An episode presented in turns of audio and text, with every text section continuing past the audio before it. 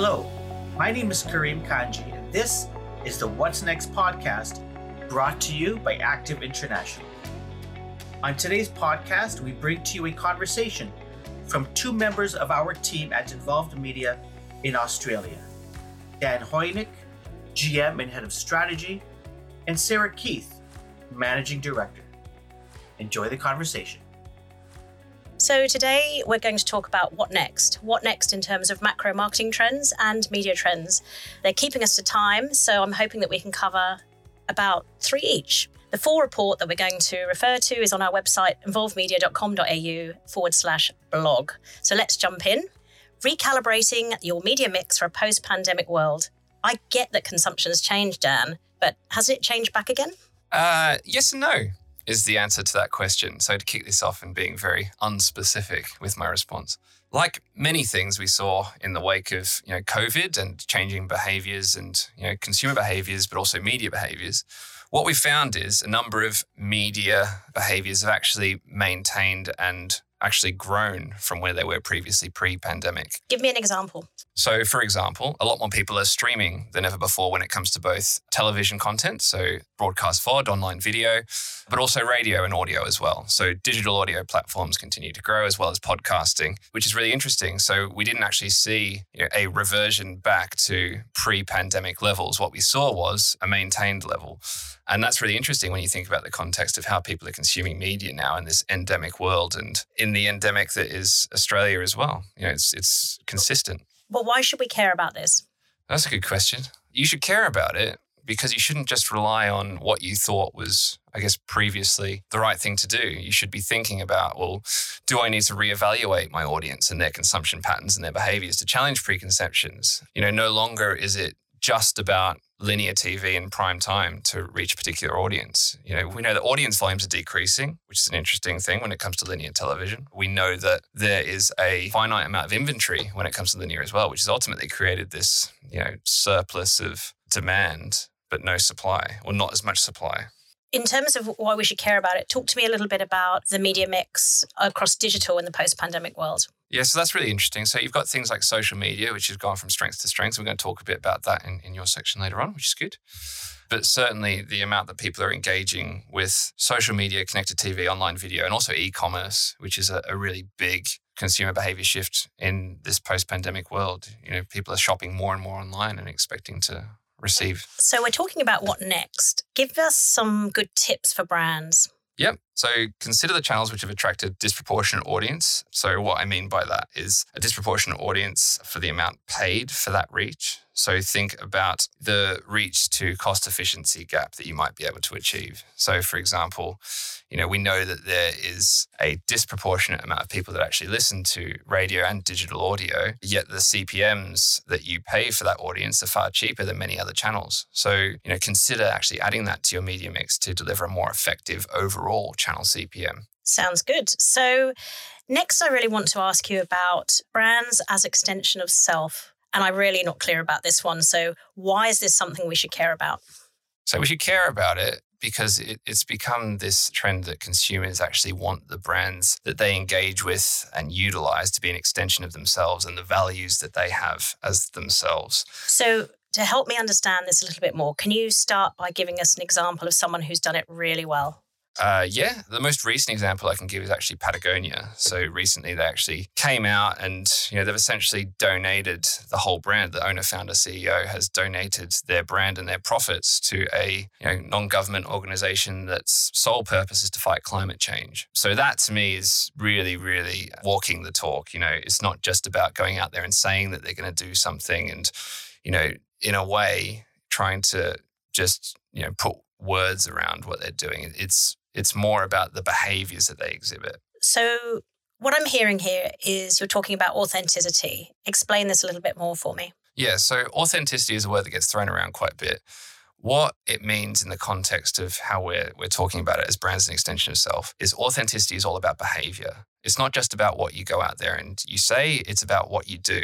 And for a brand to truly be an extension of its consumers and their values, they need to walk the talk. It's not just about going out there and, you know, releasing an advertising message that supports a particular cause or purpose. It's about them actually going out there and creating change through behavior. And there are a number of different studies that have actually been released, and one most recently by the IPA, which actually shows that purpose based marketing delivers far more effective business returns in both the short and the long term than you know just standardized campaigns. But the interesting thing when you look at that is that there are a lot of examples of brands that have gone out with a purpose based message, but it's not resonated. And that actually has a negative effect. So if you go out there and you are going to do purpose, you better be you know doing it well and with authenticity otherwise it can have a negative effect so we're not going to talk about the ones that haven't done it well but i really would like to ask you about nike and colin kaepernick yeah, sure. So Nike was my previous, you know, example of, you know, best in class really because, you know, the the stance was so brave and it was brave because it was one that 50% of the US population didn't actually agree with. So you've essentially got this this mass of the Nike customer base. And what they did by supporting Colin Kaepernick when he took the knee during the US national anthem was that actually, you know, they alienated 50% of the population, you know, not because, you know, they, they obviously didn't want to do that, but because they supported their talent. They supported their talent's views and beliefs and actually just believed it was the right thing to do. And what's interesting is as a result of that, and even though you know there was that initial alienation, their online sales actually increased quite significantly in the wake of a lot of that press coverage. So what you're saying is that purpose and profit aren't mutually exclusive. No, not at all. Um, but you know, there are significant watchouts. I think it's it's a fine line to walk. You know, when you're talking about purpose. Uh, and it's an even finer line to walk when you're putting purpose and profit in the same sentence. Well, you know what? I think we're going to move on to something a bit easier then. So, finally, from me today, I really am interested in one of the subjects you talked about in your paper the on demand effect. I want it all and I want it now. And I know that you're not just talking about television here. So, this is a really interesting one for us as we've all become supply chain experts in the last two years, words that you'd never heard media people speak about, you know, a little while ago. So, Talk me through this one. Why should we care about the on demand effect? Yeah, it's a really interesting one because you know when it comes to consumer behavior and people's expectations, the game has changed. You know, before COVID, people would probably wait a week or you know two weeks for a particular product or service if they deemed it worth waiting for. Whereas now, you know, people have grown to expect that if they're going on the, their Amazon Prime account and they should be able to you know, get something delivered within a day, 24 hours, whatever it might be. Um, which has previously been a real challenge, particularly in Australia. You know, we've got logistical challenges just because of the size of country, particularly for regional regional areas, regional markets. But yeah, it's become, I guess, the almost the norm you know, when it comes to what people expect is to just receive products and services on demand. You know, it's not just about media, it's about, you know, the food, your groceries, you know, you've got brands like Deliveroo, Uber, Milkrun, you know, all contributing to this yeah, on-demand economy. And why should we care about this? Yeah, well, it's, you know, all about frictionless when it comes to the on-demand economy. You know, making sure that you're able to deliver a frictionless experience to consumers. You know, when somebody wants something, being able to facilitate that in relatively real time, but also be able to show them that you know this is the progress along the way so many times you know you've been you know waiting for a food delivery or wondering where your package may be and just being able to see where it is actually brings comfort and if you can't see that then that is an element of you know, it being a brand friction uh, that you're experiencing. So, tips for brands on this one? Certainly, provision of a, a frictionless experience you know, and being able to do that consistently, which I think is the challenge. So, it's not just about you know on, on the one occasion you know you're having this frictionless experience it needs to be consistent i would say that there is definitely some expectation management that needs to happen so dependent on the product and service you know just being able to give someone a realistic view and you know work out where pressure points are and then use those pressure points to develop into something that is more frictionless in the future i think is a good way to start thinking about well how can you go from you know a consumer journey that isn't necessarily perfect to one that then becomes seamless and frictionless. But the one thing I, do want to end on for this point is that frictionless shouldn't be at the expense of what makes a product or service unique you know there is something really uh, interesting in in a brand's friction or a product's friction and that might be the way a product smells the way a product feels you know don't let you trying to sort out a frictionless consumer experience get in the way of still being able to deliver those elements of positive friction as well well, thank you. Um, I know that we've scratched the surface of the report. So, just a reminder that you can see the full report on our website, involvedmedia.com.au forward slash blog. Now, Dan, over to you. Great. Thank you very much, Sarah. Um, what we're going to talk about is the media landscape. And Sarah, I'm very excited to get your views on this because you've worked for a number of high class media organizations in both the UK and Australia, and who knows where else. But what we really want to understand is, you know, this this view of, you know, in this this document we talk about the media trends, the media landscape, and you know that it's all about extension and measurement. And what I really wanted to hear from you is at, a, at an overall level, what does that actually mean in the context of the media landscape? So let's talk about extension first. So each platform, as you used to know it, has another element. So it's no use just thinking about television as TV. TV is now AVOD or BVOD, broadcast quality VOD, as we call it in Australia. Radio is music streaming, podcasts, out of home digital delivery on programmatic, print digital subscriptions. So it's really important when you think about the media landscape now, you really do have to think about where those audiences are across the breadth of product that the platforms or the companies are providing. And in terms of measurement, this is becoming increasingly hard and complicated because of all the extensions.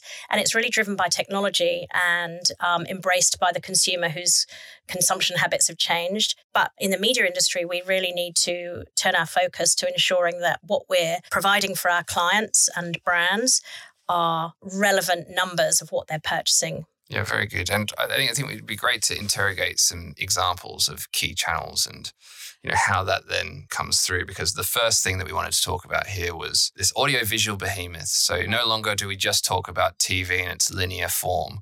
It's all about screens. But from your perspective so when it comes to the landscape of video what are the interesting things that we should be thinking about? Well, there's a couple of things. So let's stay on measurement for a moment. So Australia are really leading the way in terms of measurement across screens with VOZ, which is uh, Virtual Australia. And this is positioned to become the all screen, cross platform planning and reporting standard for Australia's television industry. And the important thing is it's objective, it's transparent, and it can be used to evaluate that total screen performance across all platforms. It's really going to be a massive step forward for brands and clients. But I think also it's really incumbent upon all different channels to find how they can use their own first party data, uh, syndicated data, to continue to create true incremental audience reach with greater precision, scale, and impact for clients.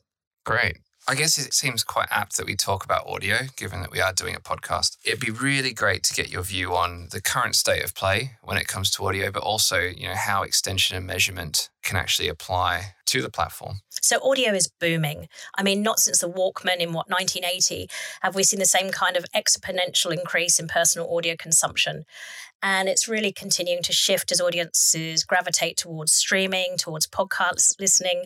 And there's a knock on effect, which is that more brands are allocating budget towards digital audio platforms. It's still underweight. You mentioned that in your section in terms of consumption versus revenue, but it really is, it's booming. And in Australia, radio continues to be the most listened to platform. But over the course of the pandemic, podcast listening increased by about 15%, I think, with over a quarter of Australians now being weekly podcast listeners. And I think what's really interesting about audio is there's again, thinking about that extension element, you need to think about audio in three ways. So, radio, you know, which has the ability to engage listeners for extended periods. You've then got podcasting, which provides an environment that's really primed for high levels of memory encoding, incredibly valuable to brands. And then you've got music streaming, which we know helps drive real strong positive attitudes towards brands. And measurement, which is you know, something we want to touch on as well, which you know, previously from a you know, even radio and a, a, TV perspective, even, you know, what's the actual impact? How do we demonstrate that? You know, what what are the next steps for measurement in radio? So it's it's a tough one, and I mean the research really highlights how important it is to understand how best to optimize messaging across audio stacked media plan to reach consumers within the ecosystem at the right time on the right platform with the appropriate message. And we've heard that before, but usually we talk about that across all media. But now, with the extensions that you have within audio, it's really important to look within that ecosystem. And it's really, really tough. And I know that, for example, Nova, who are hosting us today, Nova have a particular approach that they're they're taking with this. Yeah, it is really interesting because what you're able to do now with you know, your traditional radio plans, as well as your digital audio, is actually understand the uplift that's seen after a spot goes to air. So taking your post times, looking minute by minute at things like web traffic data, and actually seeing what is the uplift to site traffic, to sales, and actually making it accountable that way. So we're seeing this convergence of you know measurement when it comes to the extension of mediums as well, which is really great. I'm just going to throw in a stat there. So I picked up, I can't source this stat, but I wrote it down that 90% of users switch from one device to another during a day. So it's absolutely vital that this cross device attribution becomes standard in the way that we're measuring our audio campaigns. All right, very good. And now we're going to close with digital and specifically because you know it'd be foolish to think that we can take on the vastness of digital in its entirety uh, in the time that we have left but we are going to talk specifically about gaming and social so sarah keith please tell us what is the state of play when it comes to gaming and social? Well, I'm going to talk about social first. And obviously, the most recognized development in the social media landscape is Facebook rebranding as Meta and setting the scene for the move into virtual reality and the overarching metaverse concepts at scale. Now, I'm not going to get, talk about the metaverse. Again, you can read more about that on our website. But the developments that are in place may help the platform reverse the ongoing decline against the younger demographics. Those younger demographics are, as we know, they're with TikTok. TikTok has become embedded into the broader social media landscape. It's going to become a key consideration and extension of digital marketers in the future to allow for better communication to predominantly under 40s and a more platform agnostic audience. Snapchat has maintained its position as a key platform for communications to a more niche audience in social media. And I think it's important to know its user base is understandably smaller than its competitors, but they're still drawn in with new trends, uh, with shorter snackable content. And that in turn makes it easier for people to navigate entry for uh, AR onto the platform in the future. And I think it's important we also should, with social, mention Instagram. Obviously, with the growth of TikTok, Insta has chased trends to really maintain its popularity with the younger users, expanding shopping and increased product discovery options. And if I sum up social with one thing, and I can really, and it's brilliant through Instagram, it's all about e commerce.